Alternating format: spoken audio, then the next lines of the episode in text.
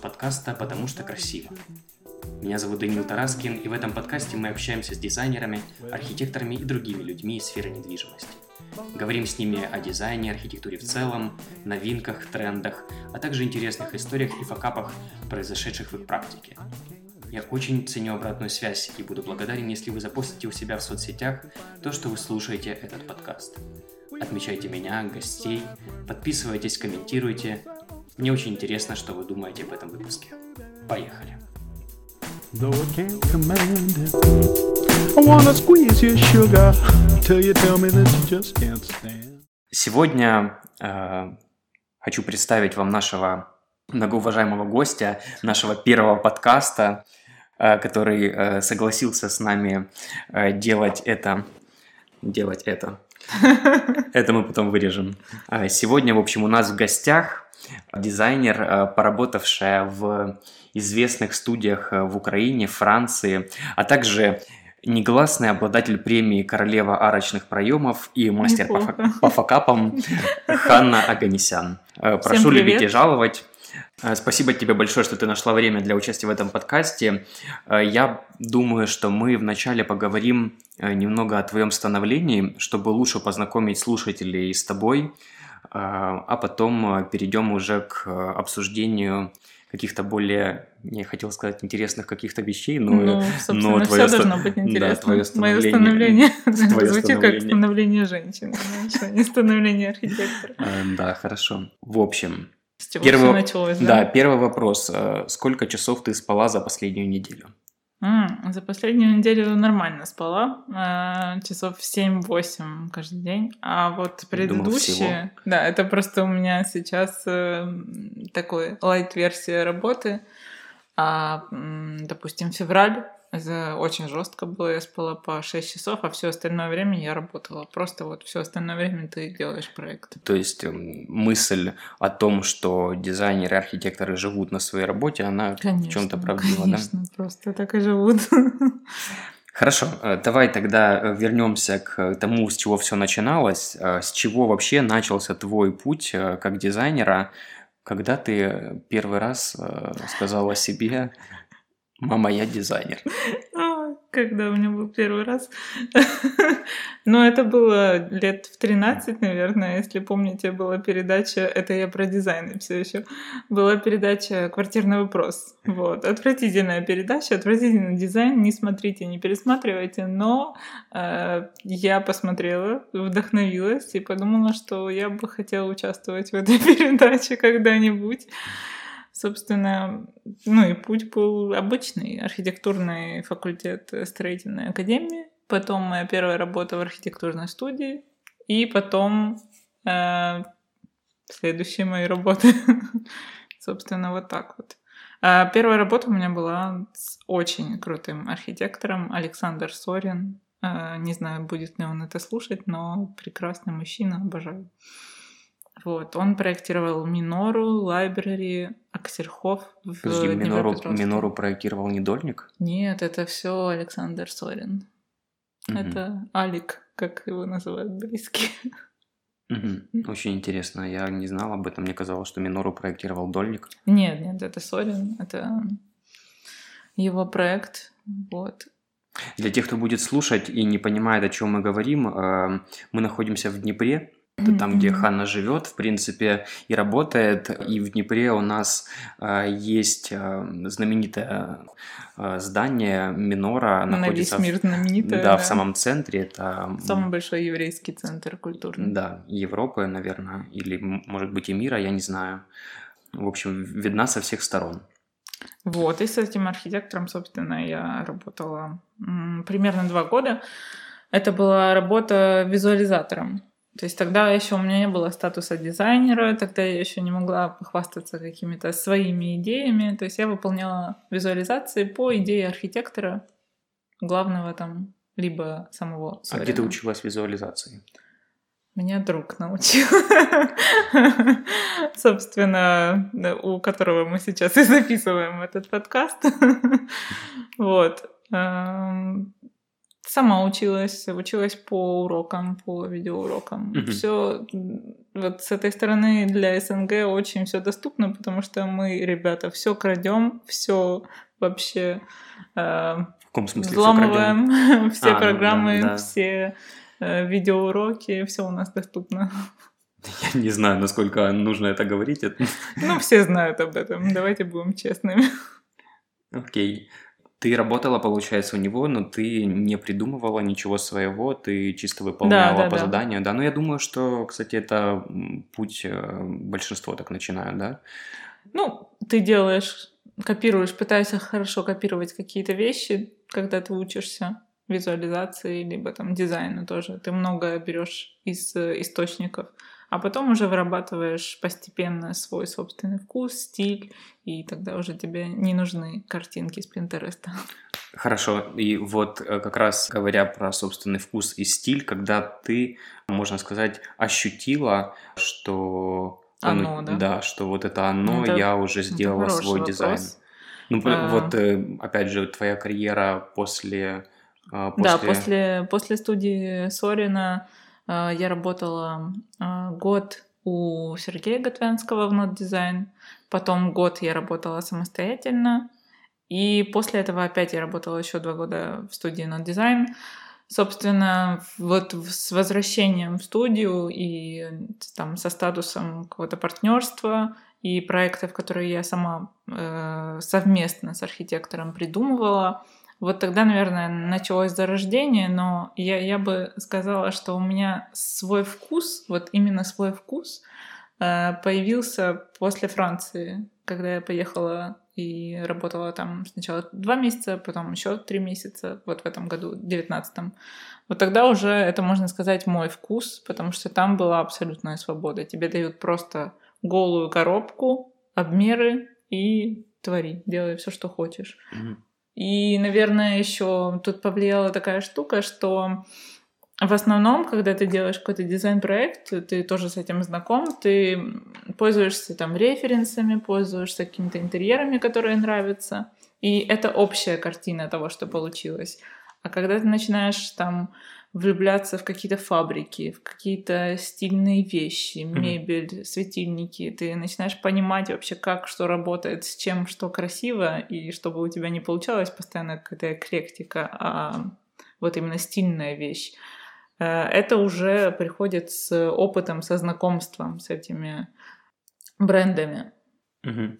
Поэтому вот мне кажется, прошлый год, прошлый год, как бы смешно ни звучало, мне сейчас уже 29 лет, вот прошлый год я могу назвать выработкой своего вкуса, стиля. Ну, это непростая такая, непростая штука. эм, И вообще есть такое понимание, какое-то выражение, что архитекторами, вот, которые мы, которых мы знаем, да, звезды, они Мгм. становятся где-то после 40. Это такая профессия, в которой э, Долго. долго, да, Да, да. В которой очень долго люди практикуются для того, чтобы потом создавать какие-то свои, э, свои вещи. Да, Это вот, как врачи, наверное, тоже мы вот схожая это- такая профессия. И, кстати, нас называют тоже, да, когда, когда работаем с клиентом, да мы как э, врач такой немножко психолог э, с какой-то стороны. Врач души, да, Да. окружение. Ну и, собственно, когда насчет этой профессии нашей говорят, что это только талант, я с этим очень не согласна, потому что это какая-то часть, там, 5% это талант, а остальные 95% это упорство, это трудолюбие и э, сроки, конечно, когда ты очень сильно нацеливаешься на то, что ты получишь результат хороший. Мгм. Как-то так. Хорошо. А, Вот мы поговорили, да, немного о том, как ты становилась э, дизайнером, где ты работала, где ты сейчас. А, Сейчас э, у меня своя студия, которая у нее нет названия. Это, то есть я, ам, как это сказать, independent designer. Ну, эм, Независимый дизайнер. Независимый, да, независимый дизайнер. Я работаю как напрямую с клиентами, так и с архитектурными студиями. Мне очень легко быть в коллаборации. Вот э, это спасибо Франции, потому что, э, если честно, сами французы, да, как национальность, э, это очень сложные ребята в коммуникации. Они очень любят пить вино, расслабляться, не работать, отвлекаться, не отвечать на письма. И когда ты поработаешь с французами, то с остальными ребятами будет очень-очень легко найти коммуникацию. А вот в этом плане такая у меня работа, очень свободная. У меня есть ноутбук, я минимализировала свои э, инструменты, э, то есть мне не нужен самый мощный компьютер для того, чтобы сделать проект, мне не нужен там супер рендер, э, мне достаточно хорошо, красиво показать свою идею, и для этого у меня есть ноутбук, и я с ним путешествую. То есть я могу работать как здесь, в Днепре, в квартире своей, так и во Франции на съемной там квартире, либо в офисе у ребят. Я могу приезжать на встречу, уезжать, меня ничего не держит. Ты хотела к этому формату прийти? То Очень, есть да. ты именно его видела для себя как тот, который, к которому ты стремилась, правильно? Да, я очень сильно выгораю, когда я на одном месте, вот я прихожу в офис каждое утро, каждый вечер ухожу, меня это очень сильно угнетает, нет какого-то вдохновения такого, вот для этих 5% творчества не хватает вдохновения в закрытых стенах. А как ты думаешь, это, э, это зависит от людей? Ну, потому что я, э, опять же, сейчас, да, мода на фриланс идет, очень Мгм. сильно большая такая мода, э, все хотят быть фрилансерами, все хотят сидеть дома и так Мгм. далее, но э, студии большие, допустим, наша студия, допустим, мы тоже не нанимаем э, людей на фриланс никогда, Да. Э, студии большие, которые развиваются, они тоже не работают с фрилансерами. Все равно мы говорим о том, что создание классных каких-то проектов, больших проектов, э, Требует. это требует командной работы. Как ты к этому так и есть. относишься? Ну, почему ты видишь для себя фриланс и в чем ты видишь его плюсы или минусы? А, э, см- Смотри, в Украине у нас так и есть в основном, да, потому что есть много стадий ди- дизайнеров, то есть есть джуниор, есть э, ребята, которые синьор, есть э, старшие, да, архитекторы, есть главный, кто в команде а, отвечает за проект. А, То есть у меня уже статус такой, что я могу взять проект и полностью его сделать сама, поэтому мне сложно быть в какой-то роли для проекта. То есть я прихожу как дизайнер, поэтому когда меня зовут э, на какой-то проект архитектурная студия, они не диктуют каких-то правил. Мне не нужно с ними слишком сильно коммуницировать, слишком сильно быть в одном месте. То есть я делаю на таком уровне уже профессионализма, что э, меня не нужно сильно контролировать. То есть я прихожу, делаю классный проект, мы вместе это все дело обсуждаем, мы его заканчиваем, сдаем сроки, все. Я свободна в этом плане. А какую часть проекта, какую часть проекта, от какой ты кайфуешь больше всего? Ну, то есть ты говоришь, э, я могу Мгм. выполнить сейчас все, проект, все стадии проекта сама. Мгм. Есть у нас, получается, визуализация, есть там концептуальная стадия, есть Да, рабочка. Э, как- какая твоя часть является любимой?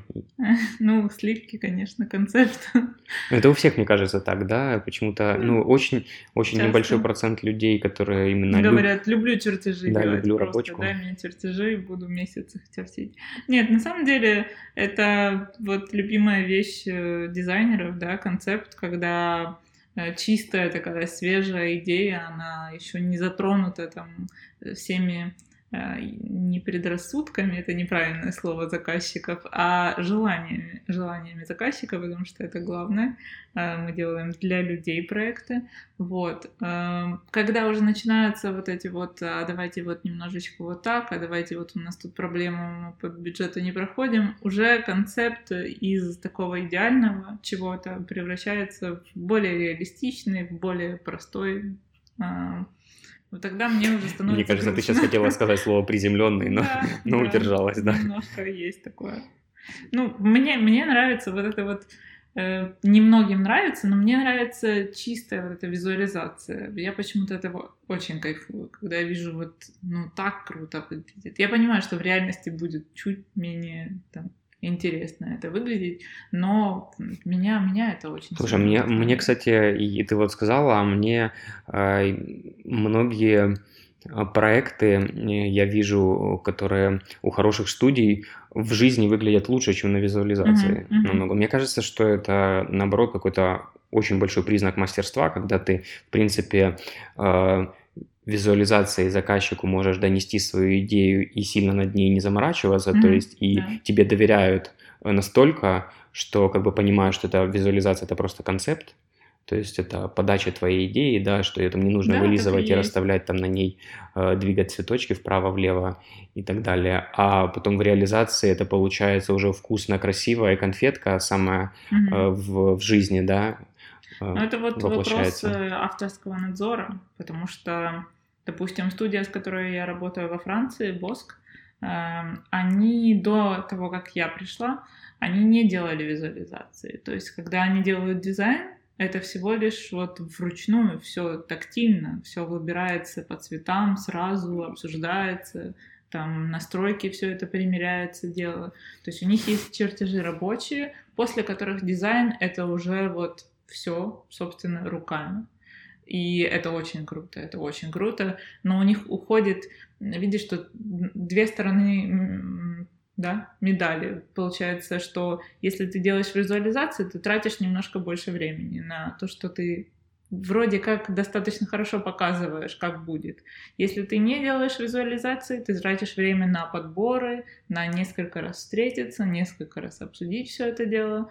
То есть у меня, тут... у меня, кстати, был вот следующий вопрос. Мы как раз я хотел углубиться вот в тему mm-hmm. твоего опыта э, работы во Франции, потому что я думаю, что немногие наши слушатели и вообще в принципе не так много людей есть э, опыт работы в студиях э, за границей э, за рубежом, да, и это достаточно интересно перенять их опыт. Э, в чем ты видишь особенность их работы? Вот ты описываешь, что они не делают визуализацию. Как вручную это подбирается? Вот мы в СНГ, mm-hmm. мы привыкли, что мы все визуализируем, да, mm-hmm. у нас э, визуализация очень сильно развита как направление. Mm-hmm. Западный мир так ее не развил сильно и заказывает визуализации часто у нас. Mm-hmm. Они это все делают до сих пор, по нашему мнению, по старинке, вручную, как это воз вообще возможно?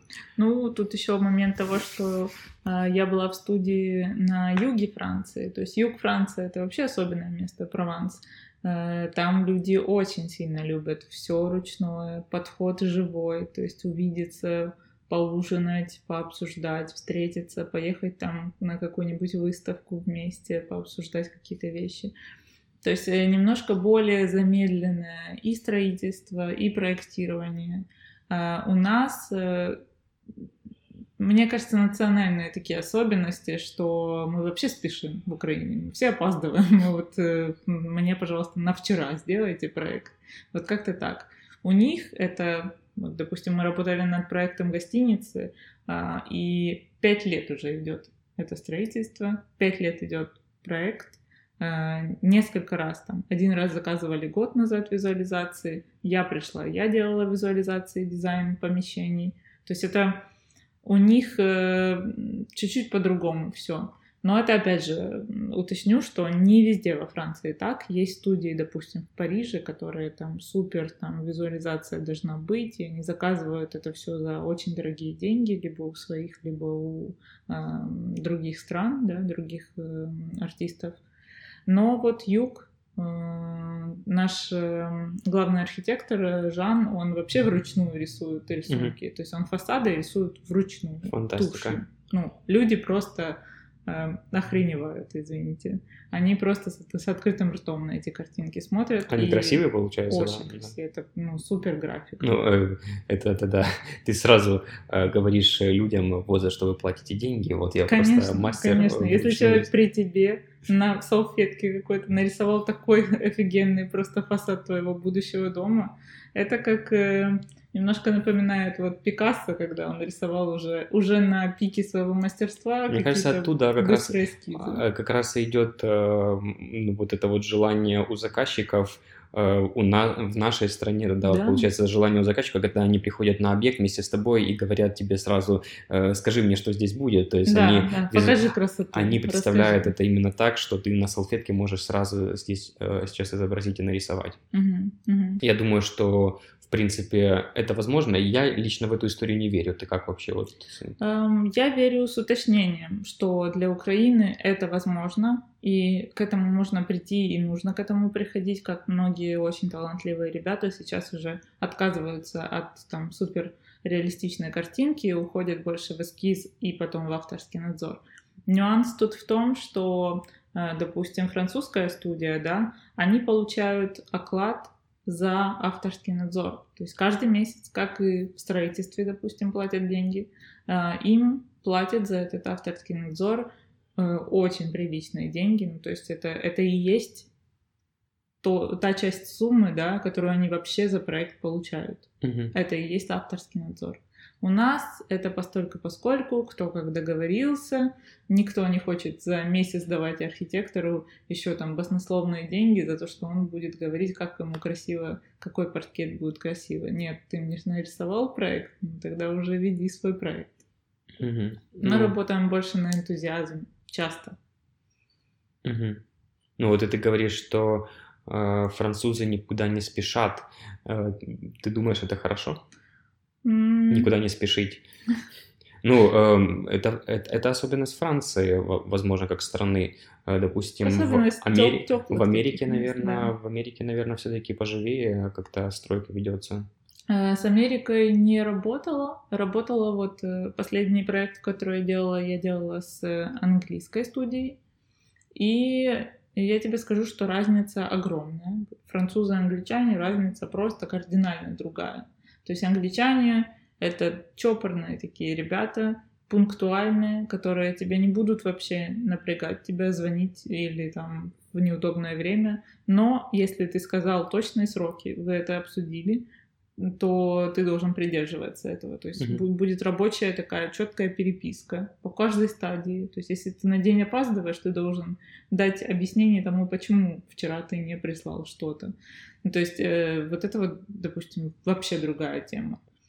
Особенности каждой страны. Мне кажется, вот это то, что а, сейчас очень модная тема пошла. ам, тренинги по а, переговорам с э, иностран... иностранные переговоры, знаешь, вот. Я, кстати, Это таким занимаюсь, да? тема, Да. да. Потому что каждая нация — это особенности. Ты Мгм. должен понимать, как ты к чему подходишь. Вот, если ты напишешь французам там в субботу, то не жди ответа до обеда понедельника. Мгм. Да, это круто, да, знать. У нас э, тоже сейчас есть э, э, опыт э, работы с э, индусами, тоже достаточно необычно, и то я вижу, как они э, подбирают, мы там выступаем как э, студия визуализации, Мгм. и я вижу, как они все подбирают очень подробно, очень детально. Для меня это удивительно. То есть они на рендер подбирают буквально э, каждый элемент и двигают вправо-влево каждый листочек. Фантастическая просто... И это, кстати, тоже их первая визуализация. Мгм. Они до этого тоже этого не делали. Э, У меня Давай завершим тогда тему визуализации. В конечном Да. итоге, э, какой, какое после того, как ты поработала во Франции, после того, как ты поработала, работаешь, продолжаешь работать в Украине, и, в принципе, ты визуализируешь все свои э, объекты, ты как считаешь, как правильней э, работать все-таки делать визуализацию, не делать. То есть мы объясняем заказчику, что визуализация нужна, потому что вы увидите финальный результат, то, как это будет, Мгм. да, а, то есть для того, чтобы э, видеть, к чему придет проект, Ну, то есть Да. для того, чтобы не идти в потемках. Мгм. А, Если, как, как они убеждают заказчика, что я вас проведу в этих потемках, э, ну, будет круто, но вы не будете знать, как вообще в конечном Мгм. итоге получится. Э, Ну, у меня мысль такая одна, что это все зависит от э, профессионализма дизайнера. То есть, если человек словами может рассказать так, и потом сделать этот проект так, что просто все там упадут в обморок от этой неземной красоты, то прекрасно, каждый там, знаешь, проектирует как хочет. Вот. Э, Если есть настолько профессионализм и любовь к вот этим мелочам именно в рендере, в визуализации, то это тоже хорошо. У меня 50 на 50. То есть я даже рендер не довожу до какого-то идеализма. То есть мне достаточно, чтобы видно было, что это красивая идея, видно было, что это классный концепт, и дальше уже мы поработаем, мы подберем. Мне вот момент подбора тоже очень сильно нравится. То есть это, это такая колористическая тема, э, тема каких-то текстильных ощущений, тактильных. Ну, все, все это мне тоже нравится. Потому что без этого не получится красивый концепт, он не реализуется. Мгм. Если там выберут какой-то оттенок белого, оттенок серого, не знаю, отвратный, то пиши пропало. Мгм. Круто. Хорошо. Эм, Я думаю, мы можем перейти к другой теме. Меня э, вот интересовал такой вопрос. Знаковые объекты. У всех, э, у всех архитекторов, дизайнеров есть знаковые объекты, э, которые в какой-то момент либо как по щелчку изменили все течение их э, работы, жизни, либо просто которые у них в голове играют как такие яркие моменты их жизни. Как, Какой, как какой- любимые дети. Да, какой это у тебя? Ну, у меня два проекта любимых. Э, Есть, есть еще любимые, но вот эти два, наверное, были тоже каким-то прорывом для меня. А, Первый — это Five Flowers, это магазин, э, цветочный магазин, который э, я делала вместе с Сергеем Готвянским э, из Not Design. И этот проект э, это мой заказчик, с которым я работала до этого два года. И с ним было довольно сложно, он такой слож- сложный парень. А, Но проект э, получился настолько, вот я настолько в него вложила какие-то свои э, зачатки вот этого стиля, да, которые мне нравятся. Мне очень нравится там золото, мне нравится металл, мне нравится бетон, мне нравится очень текстурные э, плитка, там, ну, то есть э, вот, вот в нем концентрация того, что мне очень сильно нравится. Плюс, конечно же, просто все завалено какими-то цветами тропическими, не тропическими. То есть это, это просто реально очень красивый проект.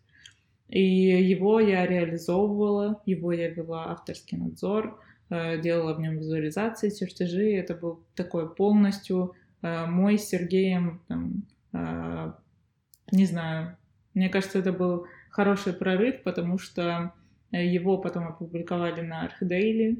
А, Он взял второе место на интерьере года а, по, по общественным вот этим м- магазины, ритейл.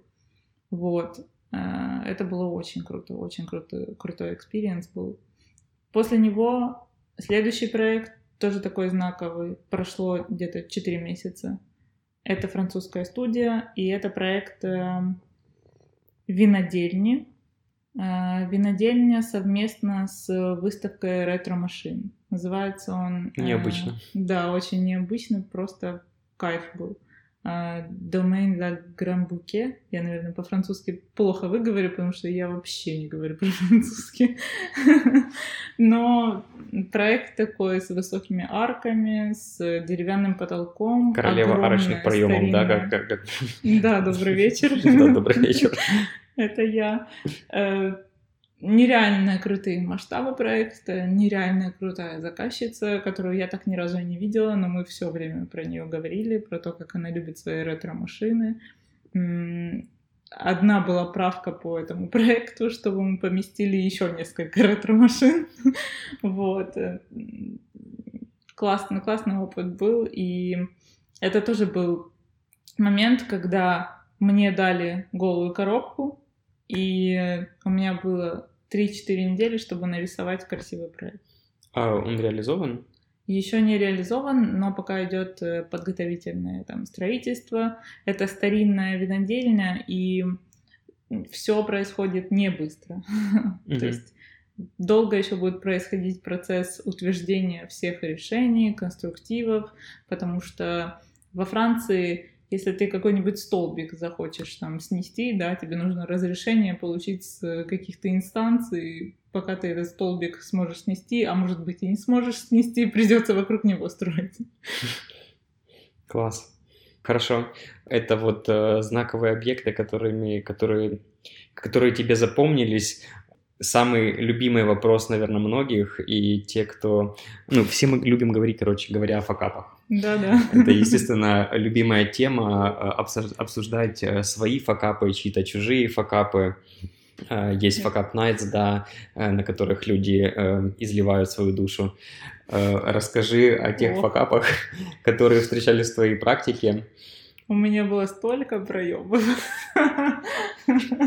Очень много. Ну, так, блин, с чего бы такого начать? С чего бы начать, чтобы, ну, чтобы там, было не так больно, да? Такая тема, которая, может быть, всех затронула, там, высота, допустим, смесителя, когда он получился впритык к ванне, или, не знаю, что-то не сошлось по высотам, что-то где-то не открылась, какая-нибудь дверца, которая задевает э, накладной светильник, э, то есть э, такие вещи были. А, был даже вот на цветочном был э, ужасный просто факап, но я тут, я тут просто... У меня закончились слова, потому что день открытия завтра. Мне звонит э, заказчик и мебельщик и говорят, что это вообще такое. У нас стеллаж длиннее на 200 сантиметров. Ребята, размер, 200 сантиметров, размер важен. 200 да. сантиметров это 2 200 метра? миллиметров, простите, простите, 200 миллиметров и 20 сантиметров. 20 сантиметров. Он на 20 сантиметров выступает в проем просто. Я открываю чертежи, говорю им э, размер. Они меряют и говорят мне нет, тут короче стенка на 20 сантиметров. И на эти 20 сантиметров у нас длиннее стеллаж. У меня уже все, уже завтра открытие, я уже все, мне уже становится немножечко плохо.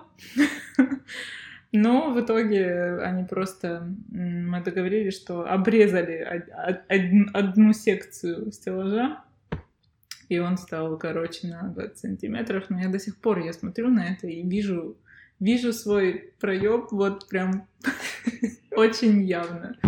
Собственно, в чем была проблема, что чертежи были сделаны как бы изначально, когда мы выдали весь проект.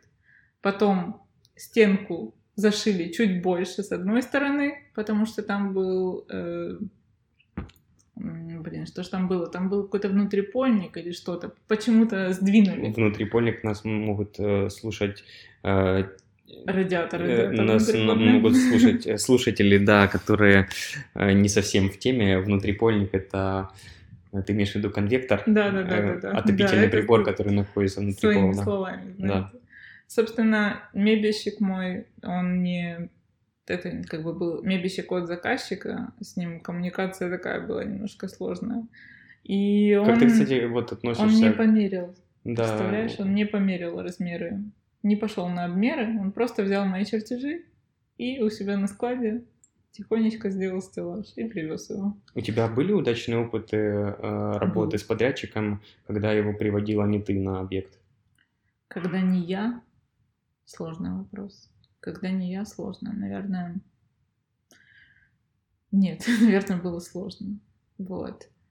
Эм, И это не вопрос там того, что, я не знаю, я выбрала, поэтому мне нравится. Это не такой вопрос. Просто, когда ты работаешь с человеком, который уже ты с ним работала, у вас уже есть понимание, в чем может быть проблема. Собственно, когда вот этот человек, он мне позвонил и сказал, что слушай, я не мерил вообще, а твои чертежи, что, ими жопу вытирать? Ну, извините. Ну, как бы, а человек просто не померил. Ну, и это такая неожиданность, знаешь. Когда у тебя есть опыт уже общения, работы с кем-то, ты понимаешь, что, ага, тут нужно вот так сказать, тут нужно вот это проверить, как-то нужно понять друг друга. А тут человек, как бы, ты с ним не знаком, ты не знаешь, где он может тебя не понять.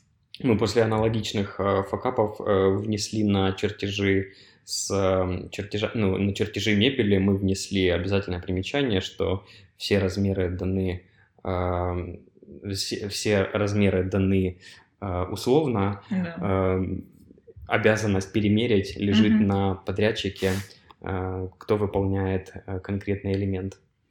Да, это, это очень правильно. У нас просто по опыту, да, с каждым проектом эти пункты, которые мы записываем, вот э, примечания, их становится все больше. Мне кажется- по опыту мне кажется, ты это такой, как- я никогда Слушай, не мне кажется, это ожидал». как татуировки на татуировки на теле, знаешь, ты такой, э, Да, это мы запомним. Да, это мы запомним, мы здесь заплатили немного денег.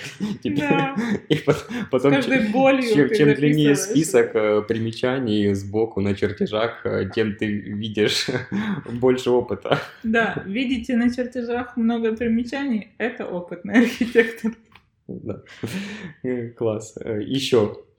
Еще. А еще факапы. Это, это очень э, живая тема такая, факапы. Ну, такое, могу сказать еще, там, можно немножко сексистскую тему насчет девушек, насчет барышень на стройке. Вот это не факапы, а жизненные такие жизненный опыт, скажу.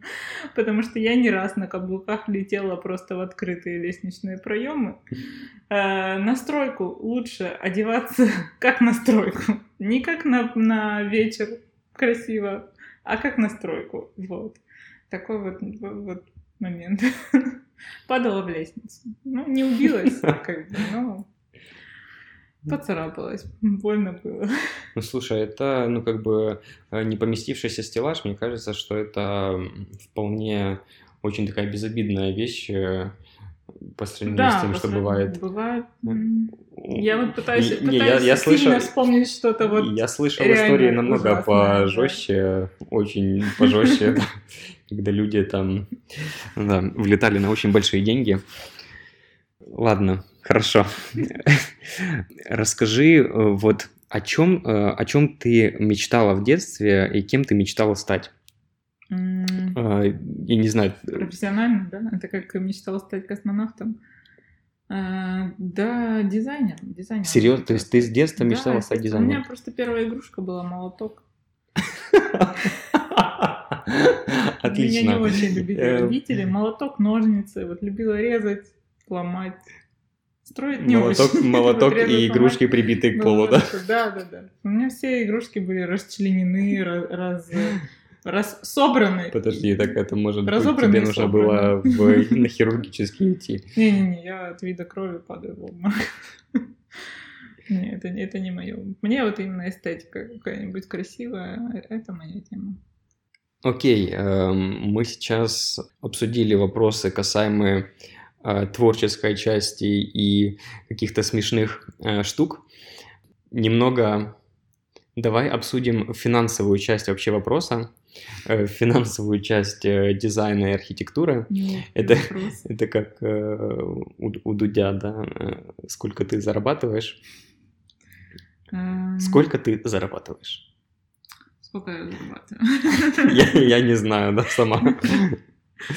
Ну, я просто немножко позанималась этим вопросом э, финансов прошлого года, потому что я подавала на американскую визу и не получила ее. Не, да. если э, хорошо, можно э, можно так переформулировать, сколько ты считаешь нормальная вообще стоимость услуг в нашей стране, потому mm-hmm. что у нас рынок такой достаточно разрозненный. Я не знаю, как на самом деле на Западе с этим mm-hmm. обстоят дела. Но у нас э, мало, во-первых, кто э, показывает, сколько стоит дизайн, да. сколько стоит квадратный метр. Э, то есть это такая закрытая достаточно у всех информация. И рынок очень такой раздробленный. Э, есть спред э, от э, самых там низших каких-то низа самого до очень высоких цифр. Угу, угу. Ну вот понимание у тебя, допустим, сколько нормальный, сколько среднерыночный сейчас должен стоить дизайн ну, мне кажется, долларов 50 за квадратный метр он должен стоить. Минимум для Днепропетровска. Потому что вот то, что я слышу за 10 долларов квадратный метр, ну, это невероятные какие-то вещи. Эм, я, так как не делаю сейчас в Украине, да, проектов, конкретно там украинских заказчиков, я не могу так сказать, потому что цена была там, год назад это было там 50 долларов, сейчас это другая цена. Но так как я работаю с э, европейскими да, студиями, у меня с ними другой ценник. Mm-hmm. У меня там уже ценник за картинки, за услугу, смотря что они заказывают. Если они заказывают с чертежами, то это одна стоимость. Если они заказывают просто картинки, это другая стоимость. Вот, но... А поч- э, почему? Вот мне интересно, как формируется стоимость, э, как ты представляешь, ну, вернее, я-то угу. у себя могу э, сказать, как она формируется. А, ну, ты как представляешь себе, из чего формируется стоимость и почему а, это стоит достаточно дорого, а для многих людей удивительно, почему это так дорого стоит. Да, многие удивляются вообще. Я не знаю, мне кажется, все почему-то ждут этих 10 долларов за квадратный метр. Я вообще я не знаю, кто эти люди, кто это делает. Но, эм, собственно, представить, да, студию, которая функционирует нормально. Не один человек, который дома сидит, да, а студия. Она кормится чем? То есть это один проект в месяц за там, 50 долларов. Он не может вывести студию из нескольких человек. Ты на этом вообще ничего не заработаешь. Если сюда не подключать э, да, стоимость того, что тебе должны оплачивать авторский надзор, стоимость там, ведения строительства и всех таких вопросов. Вот французская студия, допустим, у них есть цена за проект и есть цена за авторский надзор. Вот это очень крутая тема, когда тебе платят, пока ты ведешь весь этот проект. И это, я тебе скажу, не маленькие суммы, потому что это длится годами. То есть ни один француз не будет бесплатно работать и бесплатно делать проект, как у нас любят это делать наши архитекторы. Вот из этого и разница. Э, и из этого и как бы непонимание людей, потому что они считают, что это просто нарисовать какие-то картинки, да, условно говоря, сделать какие-то там чертежи быстренько, и все, и все закончено. Вот в момент, когда ты сдаешь проект, люди думают, что все закончено, а на самом деле в этот момент начинается работа. Угу.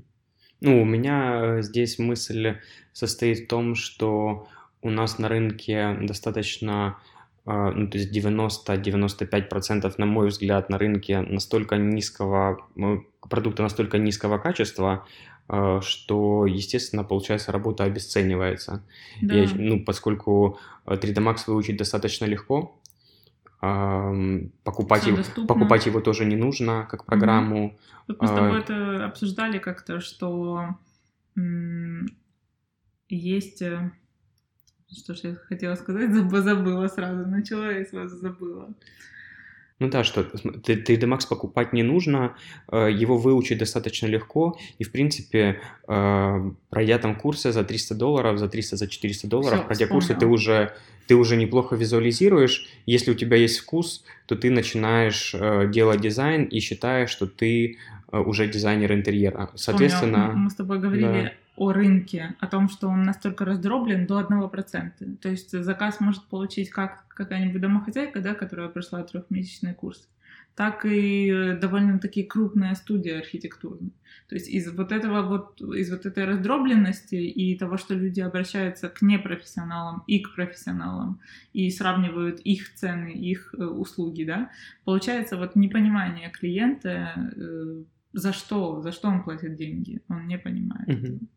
И как, э, как ты видишь, это можно объяснить? Я вижу это тем, что э, нужна лицензия. Нужно вводить вот эту вот систему европейскую, что архитектор не может проектировать без лицензии. То есть, если у тебя студия без лицензии, ты ни, ни, ни на каком чертеже не можешь поставить да, подпись.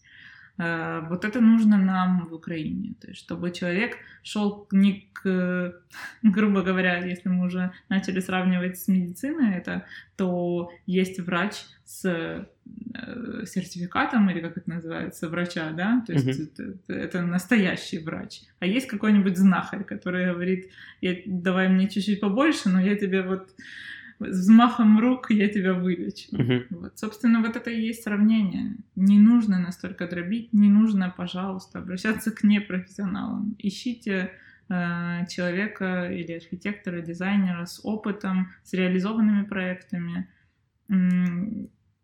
Не знаю. Мне кажется, э, мне кажется, что реализованные проекты говорят как бы сами за себя. Да, да. Ну, а у большинства участников рынка у них они либо, либо находят, ну, либо слабые очень проекты реализованы, либо их просто нет. Mm-hmm. То есть люди, которые э, начали только свой путь там в дизайне. Ну, достаточно, кстати, это сложно, потому что если ты начинаешь свой путь э, в дизайне, э, то ты ж, у тебя нет все равно реализованных проектов. И поначалу... Это понятно. Вот лучше бы первые два года у тебя первые их... два года работали на студию хорошую, да? Э, вкладывались в какую-нибудь студию, где они получат опыт настоящий, правильный опыт.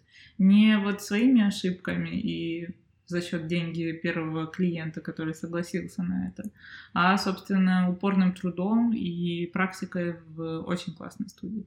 Еще одна тема из э, французской, да, что мои знакомые друзья, которые, с которыми я работаю в студии, они, заканчивая э, академию университеты, их посылают на полгода, на год на практики. Это европейская тема. Ты едешь на практику, допустим, в другую страну, работаешь там в студии, ты прокачиваешь свой английский, ты прокачиваешь опыт коммуникации, когда это довольно сложно, и ты получаешь опыт архитектурный, потому что тебе очень интересно, это другая страна, другой опыт.